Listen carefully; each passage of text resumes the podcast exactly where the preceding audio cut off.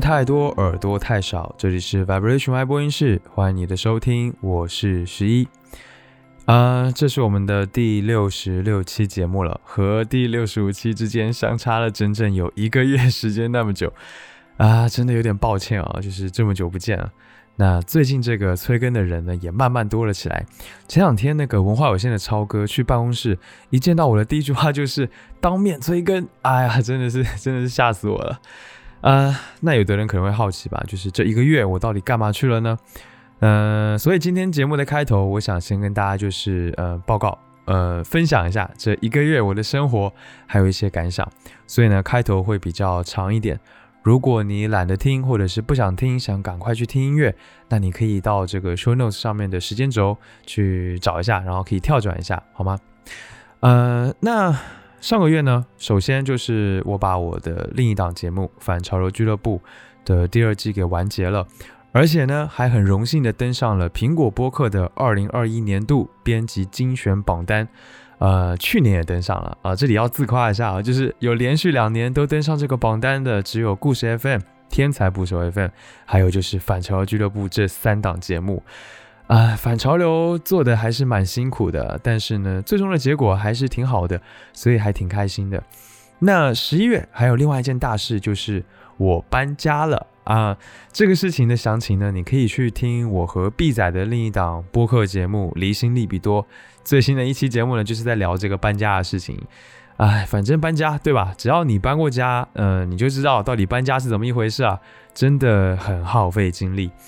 不过呢，现在住进新家之后呢，也是比之前要舒服很多啦。我现在哎就在新家里面录音，感觉非常的爽啊！而且呢，就是搬进来之后呢，我感觉我的整个生活质量都抬高了不少，所以呢，也是一件很开心的事情。总之呢，十一月份就是因为非常的忙碌嘛，所以就没有更新 Vibration 外播音室。嗯，但是呢，这不代表我就完全不把外播音室放在心上。反而是这个月的空档，让我有了很多的时间去思考节目的内容，然后呢，去想后面怎么好好的规划，让节目能够更稳定的、更有质量的继续做下去。同时呢，也算是一个阶段性的总结嘛。毕竟，好不好？我的 Y 播音室真的是我的亲儿子啊，这是我现在生活当中最重要的一个部分之一啊。所以呢，偶尔停下来，好好的去做一些思考，真的还是蛮必要的。嗯，如果你的生活好吗，也是到了一个阶段，然后其实你可以稍微停下来去想一想，就是到底发生了什么，然后接下来该怎么办？你真的可以好好的想一下这个事情。反正马上也要年终了嘛，我不知道有有多少人会去做年终总结这个事情，但我觉得现在的我来说，这件事情还是蛮重要的。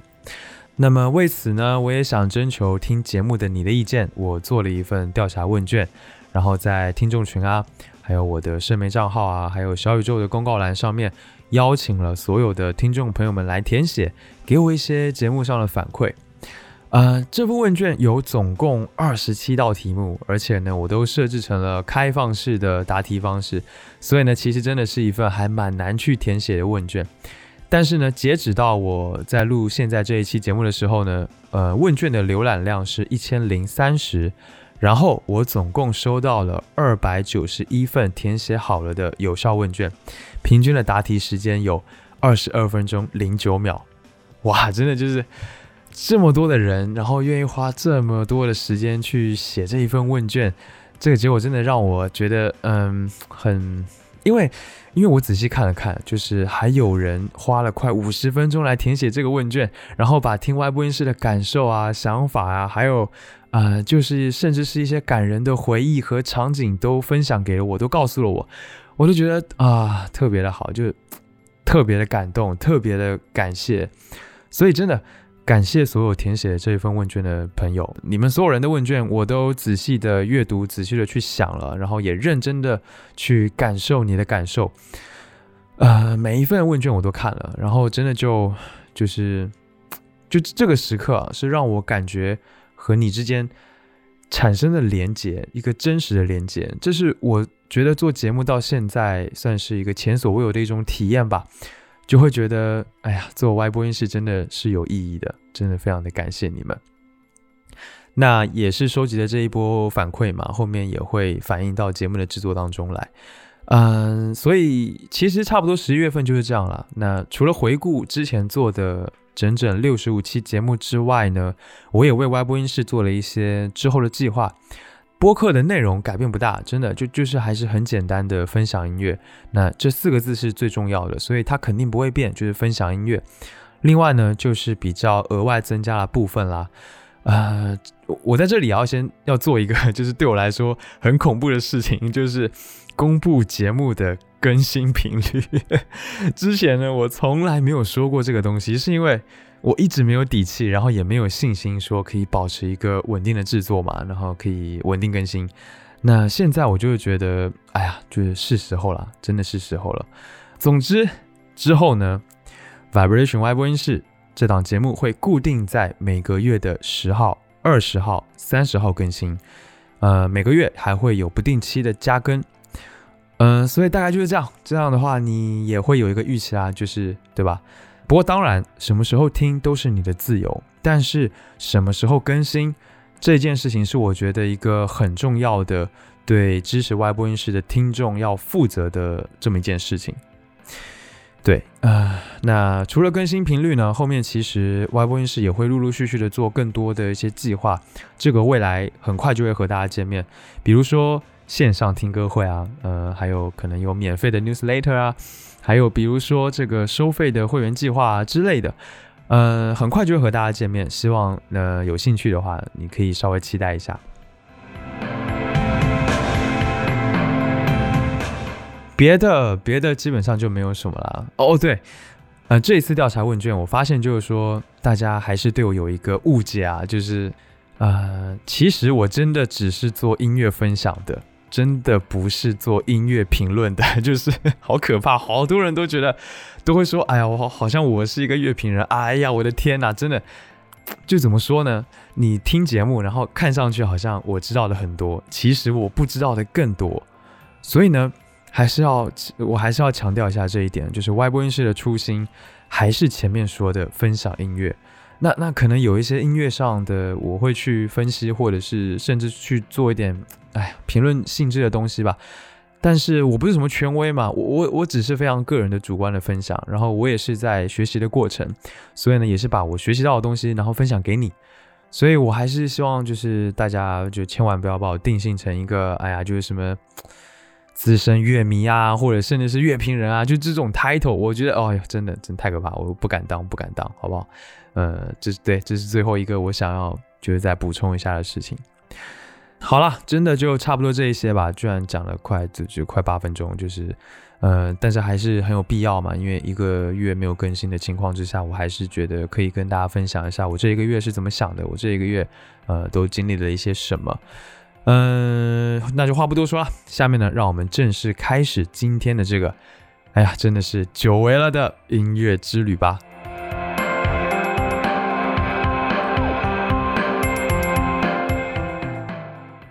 这期节目呢是最近值得听的华语专辑这一个栏目，那想和大家分享七张我觉得还不错的专辑。呃，那和往常一样呢，我挑选的标准非常的粗暴简单，就是我个人的喜好。然后呢，我自己觉得非常值得听的一些专辑，我都会拿出来。那接下来呢，我会介绍一下这些音乐人，还有专辑本身，然后简单的聊一聊自己的听感。接着呢，会放专辑里面我最喜欢的一首歌来给你听，希望你能从中遇到喜欢的音乐。第一张要推荐的专辑呢，是来自卢广仲刚刚发行的全长专辑《励志论》。呃，这张专辑发行于十二月八号，是很多人都很期待的一张专辑，也包括我。毕竟呢，离他上一张专辑已经过去了五六年的时间，好吗？他再不发新歌，我真的都快要忘记他了。那，嗯，其实我对卢广仲的印象，我很喜欢他，但是我对他的印象一直都是一个穿着长度不到膝盖的短裤啊，呃，西瓜头。笨重的粗黑框眼镜的一个傻傻的大男孩，然后呢，他会用吉他弹唱一些非常简单、好听、治愈，甚至是无厘头搞笑的这么一个音乐人哦。那有一点点像一个搞笑的奇怪的大学学长。然后呢，听他的音乐，你就会感觉，如果跟他待在一起的话，就会非常的轻松愉悦、开心自在。当然也会有一些孤独啊、伤心啊、难过这种情伤的时候，但是呢，只要跟着他早睡早起吃早餐，就一切都会过去的，就就是这种感觉。然后呢，这一次他在发行这张专辑之前，先发布了一首歌，叫做《自我的介绍》，还有这一首歌的 MV。我就看那个 MV 嘛，看完之后我就想说，歌还是嗯好听。接着呢，我就去看那个 MV 的评论区，我才发现，我的天呐，这个 MV 的主角就是卢广仲本人，哎呀，吓死了！然后呢，我又回去去看一遍这个 MV，然后仔细的去看，才好像真的认出了卢广仲。我就想，天呐，帅哥你谁啊？你变了，五年不见就变这么帅了吗？就是真的是哦。那而且这个 MV 里面，他和以前那种亲切的感觉完全不一样。他扮演的还是一个混黑道，还是当保镖的这么一个角色吧？就这真的难以想象。呃，所以真的就是变化是这张专辑给我最大的感受。那不管是刚刚说的 MV 也好，还是他的音乐内容，都有变化，而且这个变化还不小。呃，还是那个熟悉的感觉，但是你会发现有很多歌曲的编曲啊、风格啊都是新的，都是在卢广仲以前的音乐里面难以看到的，所以其实会让我觉得还蛮兴奋的。那这张专辑的主题很简单了，励志论嘛，所以讲述的就是遇到各种困难、被打击，你都要撑下去，全盘接受，但是呢，你也要全情以赴，然后轻轻的放下，这么一个主题。那专辑是由卢广仲当制作人，这应该是他第一次。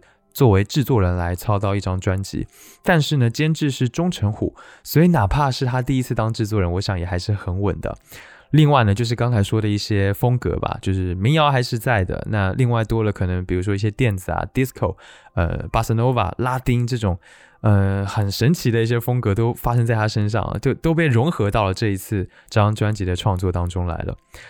那其实一开始吧，我听到了一些怎么说呢，就是比较偏好像流行的元素在这张专辑里面，其实会不太喜欢，因为我喜欢卢广仲，就喜欢他那种带着校园民谣气质的那种非常质朴的音乐感受。但是呢，其实也就像我一直说的嘛，音乐人的变化，呃，其实不是一件坏事，很多时候呢，其实正代表着他正在成长，正在尝试新的东西。正在尝试去爆发新的生命力，还有新的表达。更何况这已经是他的第六张专辑了。如果还跟以前一样，那 好像也很奇怪嘛，对不对？至少就也很容易听腻嘛。所以我很快的就接受了这一件事情。昨天在听完整张专辑大概两三遍之后呢，我发现。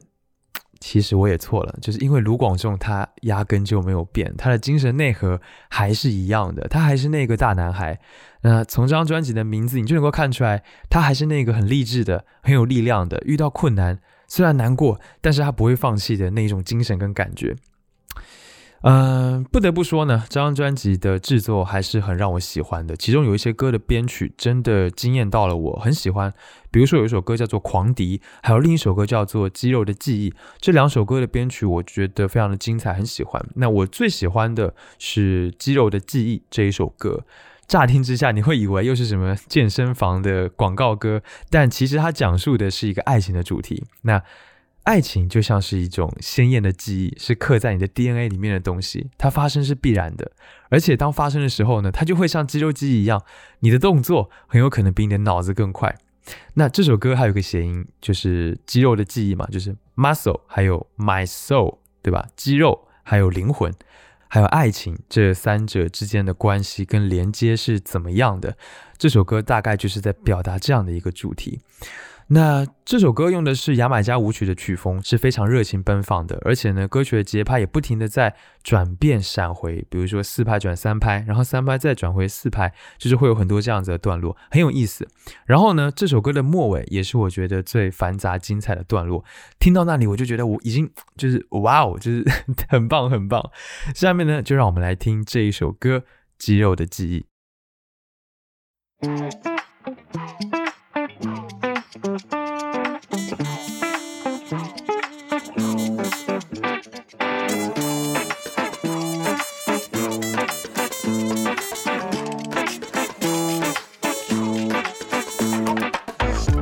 是故弄玄虚，最近我正在练习，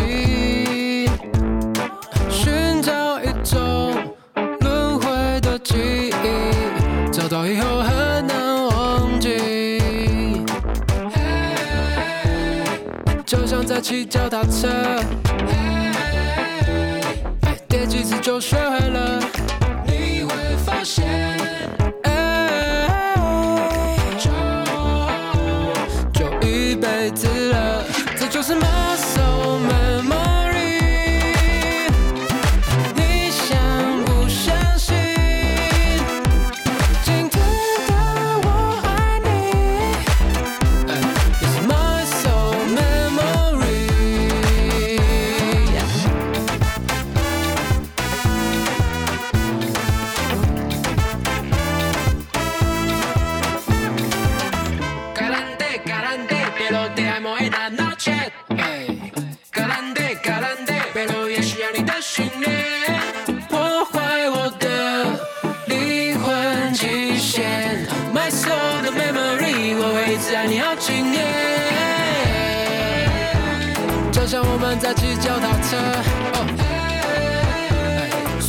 几次就学会了。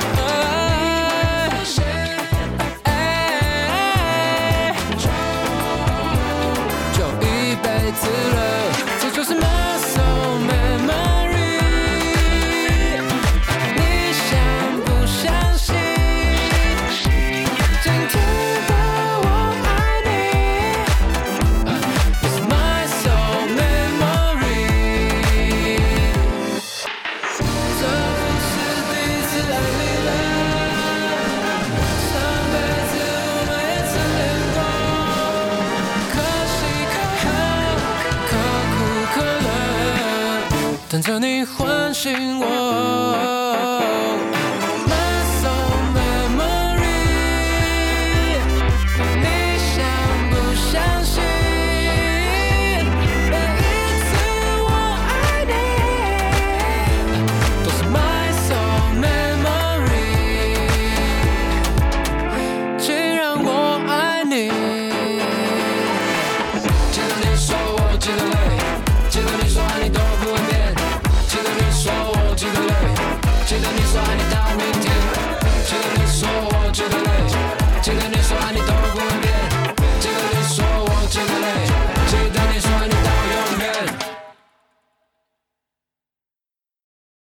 第二张要推荐的专辑呢，是来自钟声的《Violeta》，所以比奥莱塔可以贪心吗？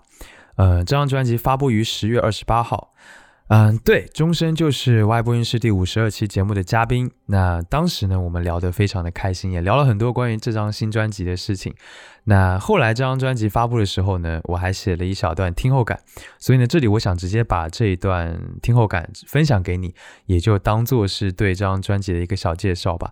那如果你想对钟声有更多的了解，你可以去听五十二期的节目。这个介绍大概是我是这么写的，嗯。今年早前和钟声录 Vibration Y 播音室节目时，聊到这张专辑，说七月发布，没曾想竟会延期到十月底。我猜这是他整个团队为了精益求精而做出了决定。于是，在一个周六下午，我慢慢的、仔细的听完了这一整张专辑，接着又循环播放了好几次。那个周六，我几乎是在钟声的歌声里度过的。钟声清晰又独特的咬字方法以及耐听的腔调，我都十分的喜欢。这一次，他的演唱再次让我感到仿佛躺在有支撑力的沙发里那样舒适。特别惊喜的是，这张专辑有着完整的概念主题，不仅音乐，视觉也有相对应的配合，完成度很高。在如今有完整概念的专辑并不多见，尤其是在年轻音乐人的作品当中。凡是与成长有关的主题，总是容易做得流俗而矫情。但钟声这一次很好的用自己的灵气规避掉了这一点，并且完整的概念又让整张专辑的叙事感和情感展现有着流畅感。钟声的灵气与才华不仅体现在旋律，也体现在编曲。有太多首歌那有趣的结构和动机让我印象深刻，而且这些元素全都是为了主题而服务的。这个在创作当中是非常好的态度。当然，这些都不是太重要。对于我这样的听众来说，能够听到他成长经历过程中的情感和感悟，是非常令我动容的。他的调皮可爱，甚至有点挑衅；敏感忧愁，勇敢积极，成长过程中那复杂而杂糅的面相，都完整且生动地展现了出来。并且无论是懂事是个贬义词，还是闪闪发光的自卑，在传达观点的同时呢，也更释放了足以让多数人产生共鸣的情感。印象中，钟声是一个可爱又有才华的女孩，并且充满了热情和童真。但这张专辑让我对她的印象有了更深层次的认识。她已经成为了一个勇于接纳自我，并且带着信念继续向前的人。祝贺她！下面呢，让我们来听这张专辑当中我最喜欢的歌曲。懂事是个贬义词。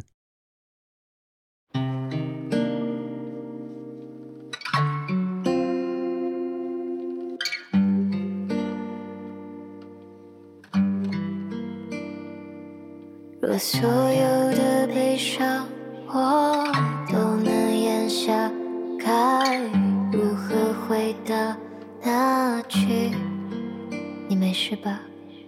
江湖乱吞下的情绪哽在喉咙，还分不清是什么，就已被消化。陌生的朋友，传说我虚伪假装，他们都不明白，泪在翻滚，想吐出那个最最真实的我。却不知为何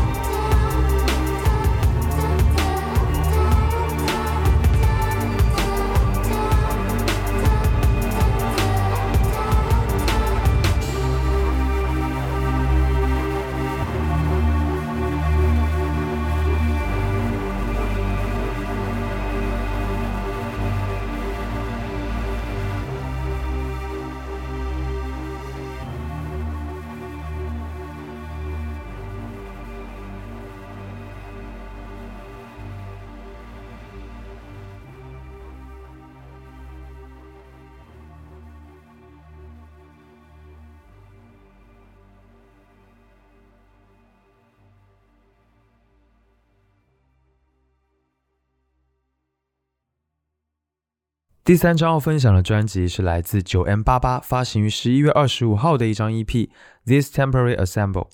九 M 八八，我想我们的听众朋友应该对你们来说已经是很熟悉的音乐人了。他一六年的时候和六王合唱了一张单曲《陪你过假日》，还有一七年的时候他那一首《九头生日奈》，让他也开始小有名气。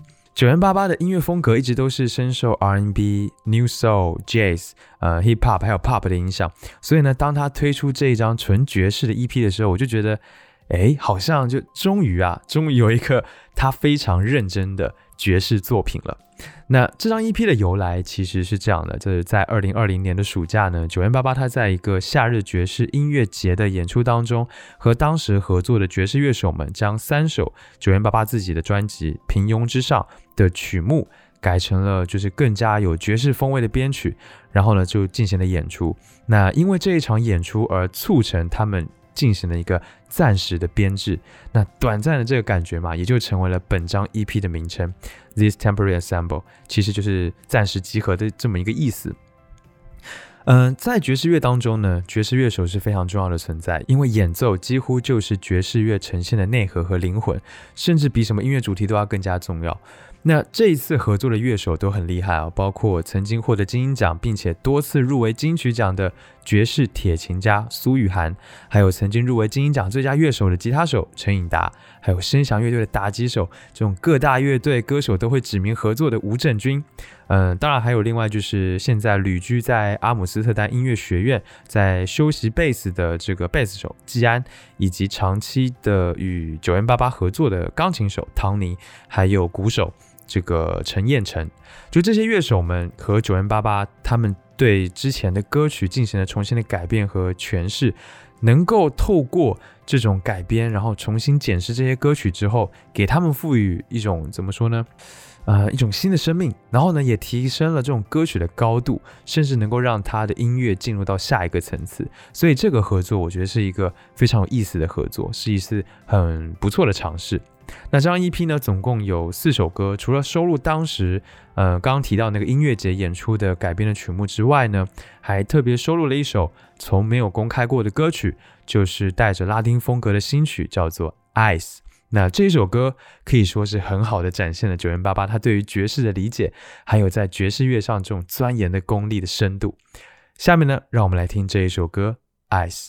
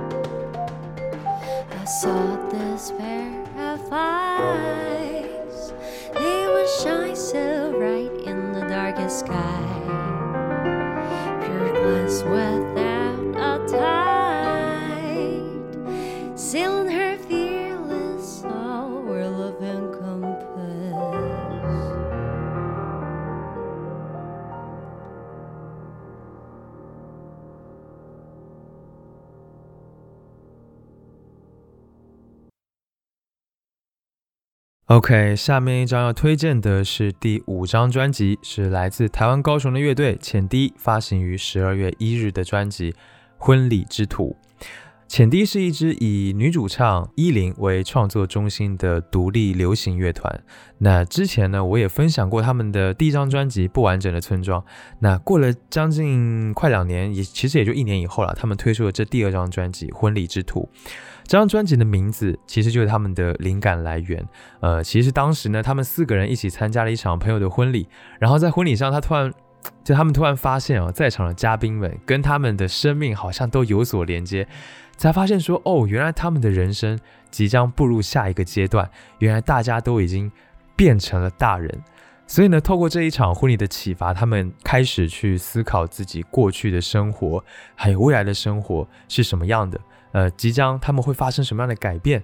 那当中他们有一些疑惑和困顿，该要如何面对？这是他们在这一张专辑当中试图去拆解的问题。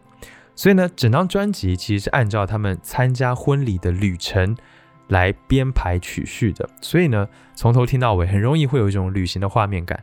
但呃，其实我不知道啦，因为我还从来没有参加过朋友的婚礼，不知道是因为没有朋友，还是说 我朋友都不结婚，所以呢，我我真的没有想过在婚礼上我会有一个什么样的感悟。呃，如果你们参加过婚礼，我不知道你们会有什么样的感悟呢？会有什么样的感觉呢？但是呢，这张专辑我确实被他们的呃，就这张专辑当中的介绍的一句话感动到了。他说：“日子轻如叶，生命如卷风，从落地那一刻起。”本来就值得祝福。按他们的话来说，他们现在都快要三十岁了。那我今年二十九岁了，似乎这张专辑就是我很能够跟他们发生共鸣的嘛。然后想也想跟着他们一起去回望过去的历程，然后看看现在自己是什么样的，是什么样的样子啊。然后去认真的思考，并且接纳自己生命，这是一个很重要的事情。那其实浅滴他们的音乐一直带给我的感受是那种淡淡的，然后在耳边温柔而舒缓的，把力量传送给你的那种感觉。很多来自台湾岛的乐团呢，都给人有这样的感受。那简单易听、打动人心是他们音乐最大的特点。所以呢，他们的音乐听上去就是会有一点偏流行的感觉，但是又会带有生活感的民谣摇滚的感觉的东西。我想就是在非常紧绷的生活当中听一听这张专辑。其实你是会有一种很强烈的治愈感的，就像是一个陪伴在你身边成长的一个温馨的姐姐的那种感觉，真实而温柔。这张专辑当中，我最喜欢的歌是一首台语歌，叫做《Dam Dam 吉雷亚》。Dam Dam 其实就是闭上嘴巴不说话，就是很安静的意思。所以呢，这个意思大概就是说，这首歌的名字大概的意思就是说，安静一下子。呃，这首歌真的是非常有陪伴感的。里面有一句歌词，我觉得听了真的破防，好吗？我翻译一下，意思就是说，嗯，一个人承担，辛苦你啦，放弃比较好的选择，去做有意义的陪伴。人来到这一个世间，本来就是孤单一人。好啦，接下来就让我们来听这一首歌。我知影你要伫厝内。无啥好过，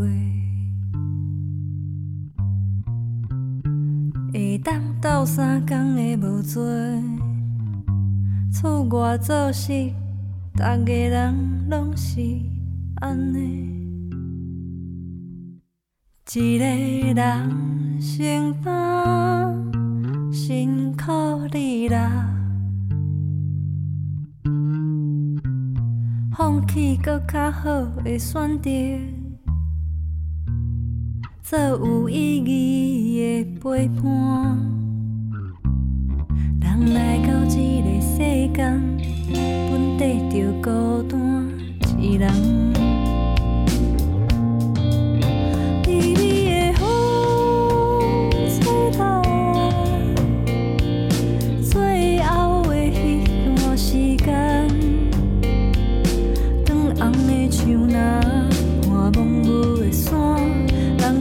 一去才知遗憾。像咱点点世界两只。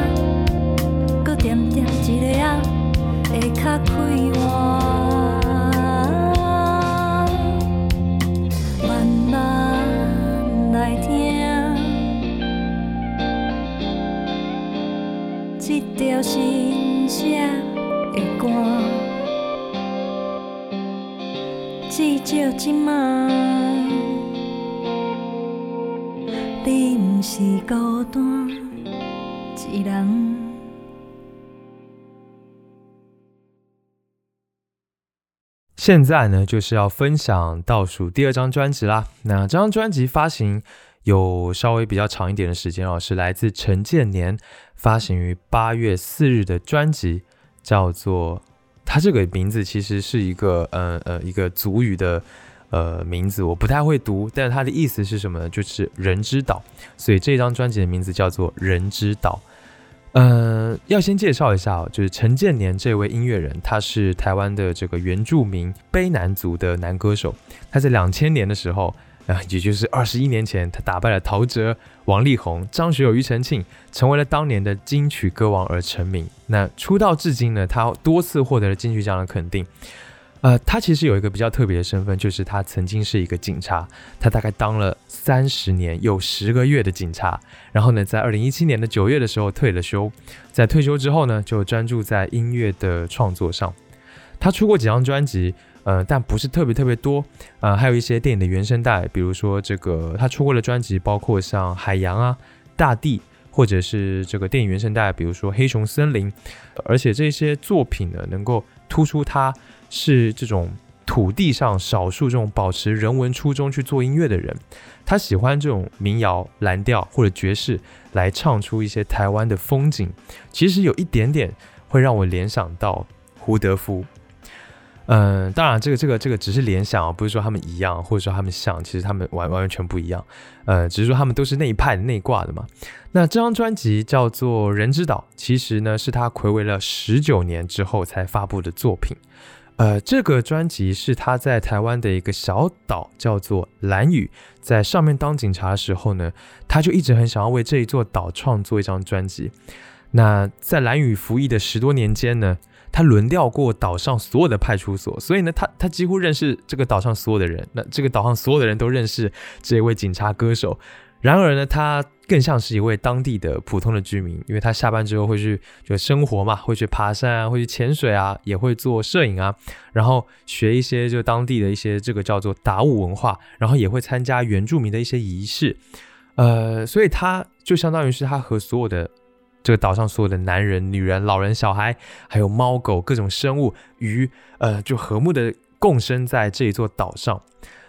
蓝屿这一座岛，呃，它离台湾不是非常的远，但是呢，大部分的台湾人一辈子都不会去过这个蓝屿。呃，在大部分的台湾人眼中，这一座呃很遥远的小岛，其实就只是一个由海底火山喷发隆起形成的这么一座简单的岛嘛。那岛上会因为盛产这个蝴蝶兰而闻名，所以呢才会被叫做蓝屿。这座岛，他们这个非常的热带风光哦。那这个岛上住着两百多名这个叫做达悟族的同胞，那仍然还保留着传统和原始的他们那个原住民的生活习性。他们的性格很温和，非常的忠厚纯良，能歌善舞。所以呢，陈建年在这一样在这样的一座岛上待了十多年，他很热爱这一座岛。如今呢，他要把这十多年之间的回忆凝聚成一张专辑。呃，他会怎么做呢？毕竟十多年的记忆是很冗长的，这当中必然充斥着非常复杂而难以表达的情感。所以我带着这样的好奇，我听了这一张专辑，然后听了很多很多很多遍。除了好听之外，我必须说，这张专辑真的不仅仅是音乐本身而已。在这张专辑里面，我觉得与其说陈建年他是这张专辑的音乐创作者，不如说他是这一部叫做《蓝雨》的电影的导演，或者说是一场。嗯，叫做蓝雨的这个展览的策展人很有意思啊。这张专辑当中用的都是非常简单、非常怎么说呢，原生态的一些乐器。嗯，有非常简朴的配器编制，比如说这个纯粹悠扬的木吉他，有排箫，还有口琴，就这些东西都是非常的原生态的感觉。那也证明了，就是说你想要写一座岛的故事，你想要表现一个岛的东西，你不需要一个很宏伟的编制，也能够赋予音乐这种非常动人的能量，而且呢，也绝对不会单调，也绝对不会多余，也不会乏味。所以听完这张专辑，能够感觉到他是在用他的生活体验去构建出一片非常纯真的土地，有着这种非常原始的温热的感动。而且呢，其实这张专，其实这张专辑很难，我我很难就是很仔细的去说，因为这个细节实在是太多了。虽然说主题的内容是简朴的嘛，它无非就是在说一座岛，然后还有这一座岛上这种简朴的生活，这种这种大自然的感受。嗯，但是它的细节真的太丰富了，就是。我们可以注意一点，就是这张专辑其实和听众之间是有着语言的隔阂的，大多数的人是没有办法完全通过歌词来得到共鸣的，哪怕是翻译过来的歌词。但是呢，你从音乐当中的各种埋藏的细节，你能够听到这座岛到底是什么样的。那这些细节。包括什么呢？包括各种大自然的声音碎片，还有岛上这个男女老幼的人声。通过陈建年这种精细的音乐的配置，打造出了一种空间感，把这种岛屿的轮廓还有特质完美的展现了出来。总而言之呢，这是一张听上去很朴素的专辑，它的编制和旋律大部分都是平铺直叙的，但是呢，却往往能够换来这种诚挚的感动。而且呢，除了演唱之外，专辑里面也有穿插这种纯演奏的曲目，会适时的把一些景色来切换给你看，同时也在堆叠和推动你的情绪。所以这张专辑也是啊，真的就是要从头开始听到尾，你才能够感受到每一个小节之间的那种形式啊，还有情感上的这种起承转合，才能够真正的感受到陈建年他所想要表达的东西。所以，与其说《人之岛》是陈建年。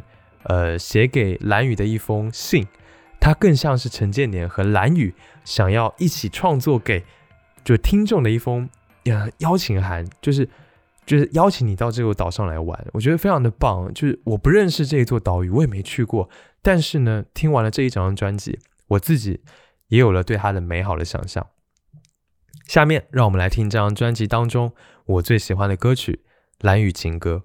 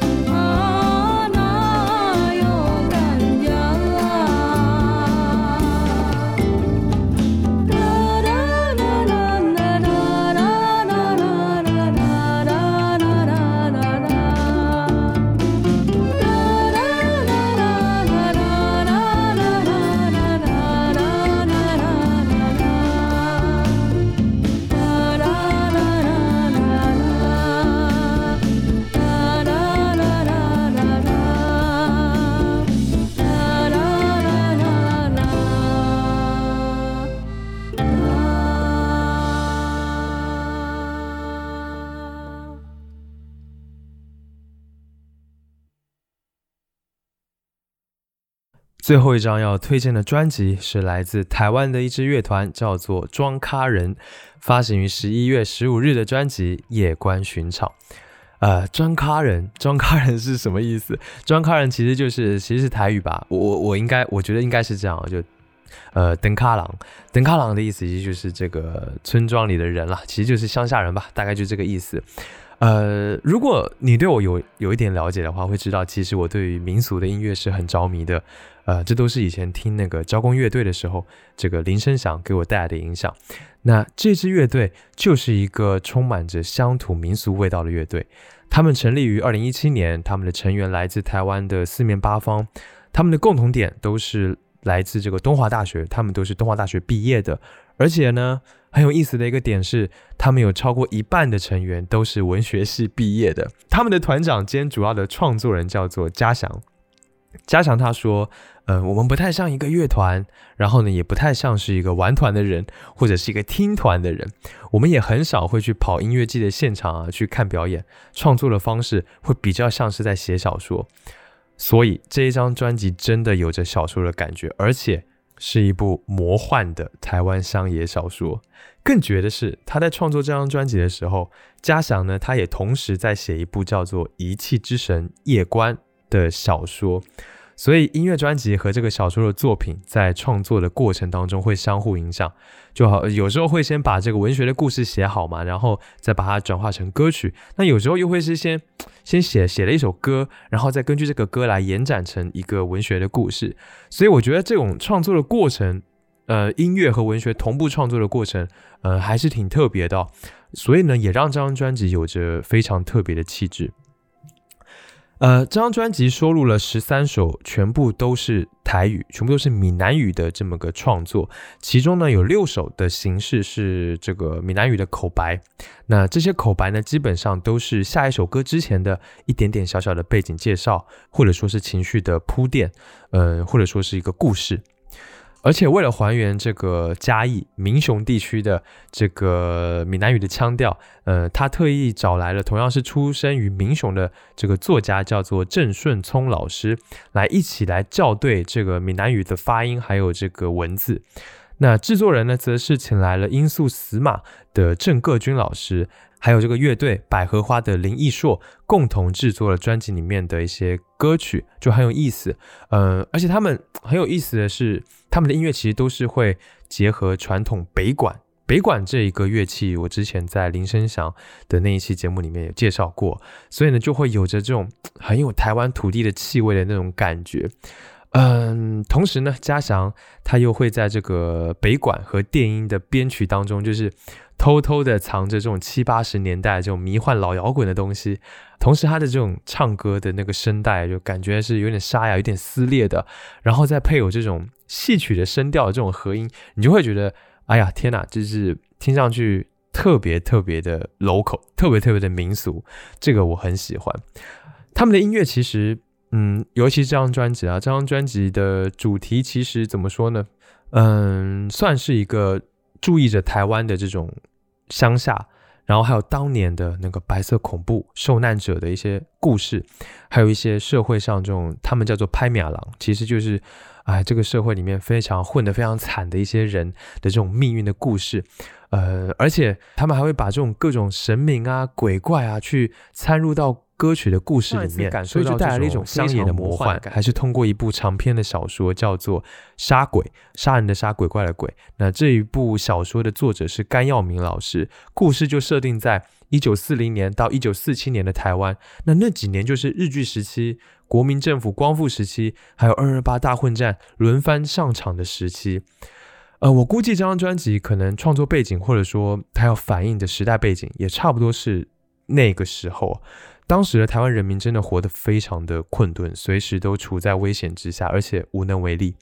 所以在这张专辑当中，你会听到他把这些无能为力、这些困苦，去移情到一些神明啊，去移情到一些别的元素上面，比如说呃玉女像，比如说这个村庄的名字叫做火烧庄，呃还会出现夜观、罗汉、菩萨、水流妈。或者说是侯爷，那这些东西是什么？就是就是呃神话体系的那种正神、野神，还有孤魂。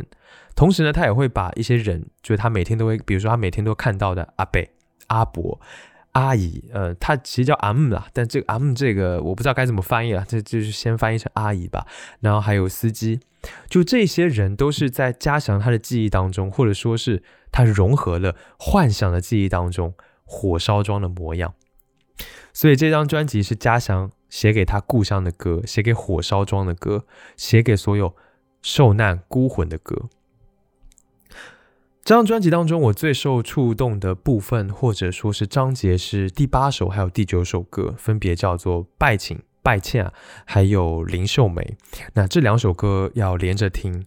呃，拜请的这一首其实是口白，它叙述了一个故事，就是一个妻子在丈夫死在枪下之后，对她丈夫所说的话。这个口白，嗯，台语我我害怕你们可能听不懂，所以我这边就再花一点时间来翻译来念一下。阿青，我知道你是永远再不会回来了。我又听到你在家外面哭了一整晚。那天你回来，全身都是血，胸前的血口非常恐怖。你趴在桌上在哭，那个时候我就知道你永远都不会回来了。我们的傻孩子有一天晚上跟我说，他看到老爸站在门口外面，那个时候我就知道你是永远永远不会再回来了。我不是古早那种苦情的女人，你胸口前的信我有看到。丧葬的费用三千块，我已经还了，你就万事放下，家里大大小小现在都平安平静。我想不到我们要到什么时候才可以不用害怕死在机关枪的枪口下面。阿青，这里有三生四果，你来见那，一路平安。在这段口白结束之后，就是下面这一首歌《林秀梅》。下面呢，让我们来听这一部音乐小说里面的故事。我知影你是袂阁回来啊！我有听到你伫厝外靠开门声。迄天你回来，规身躯全全血，胸口的火坑足惊人的。你趴伫桌顶咧哭，迄阵我都知影。你袂阁回来啊？咱的梦囝有一人甲我讲，看到阿爸徛伫房大外口，迄阵我阁较知影，你是永远永远袂阁回来啊！我毋是古早迄款苦情的查某人，你现看情的批，我有看。丧葬费用三千块，我已经害啊！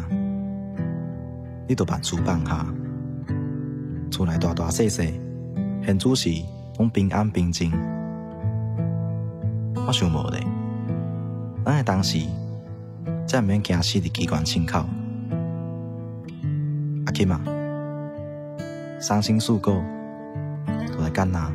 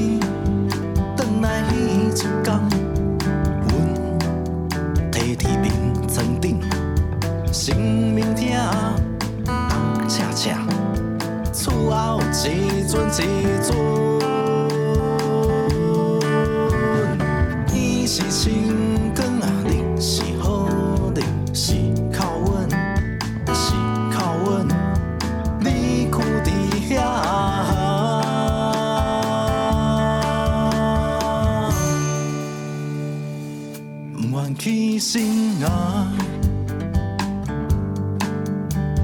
一尊一尊一尊一尊观音菩萨，救苦救难，西啊西，等啊。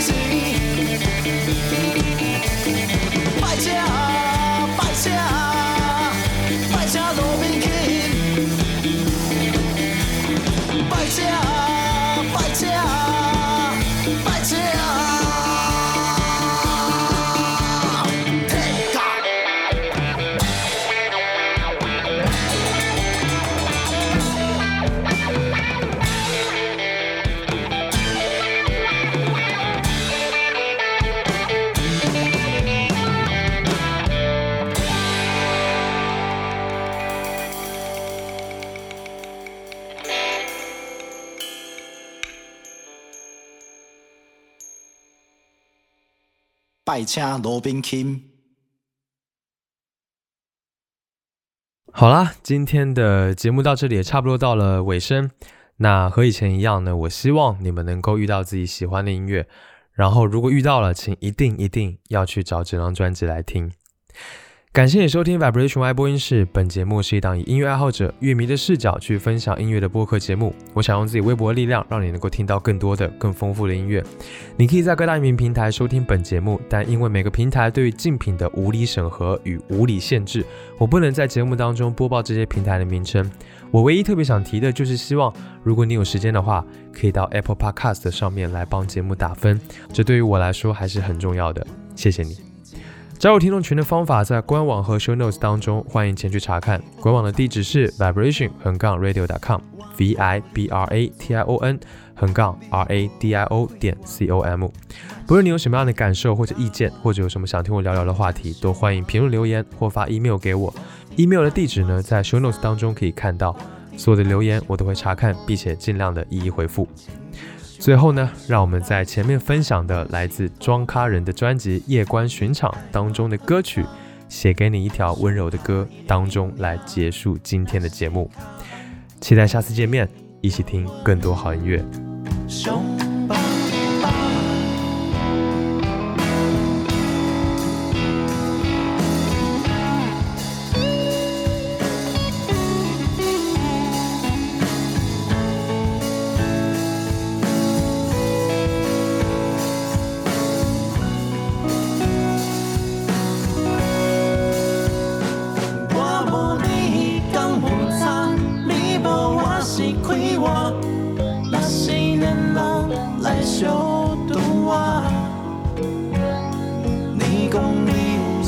有心事，来变情事，予我来真忧愁。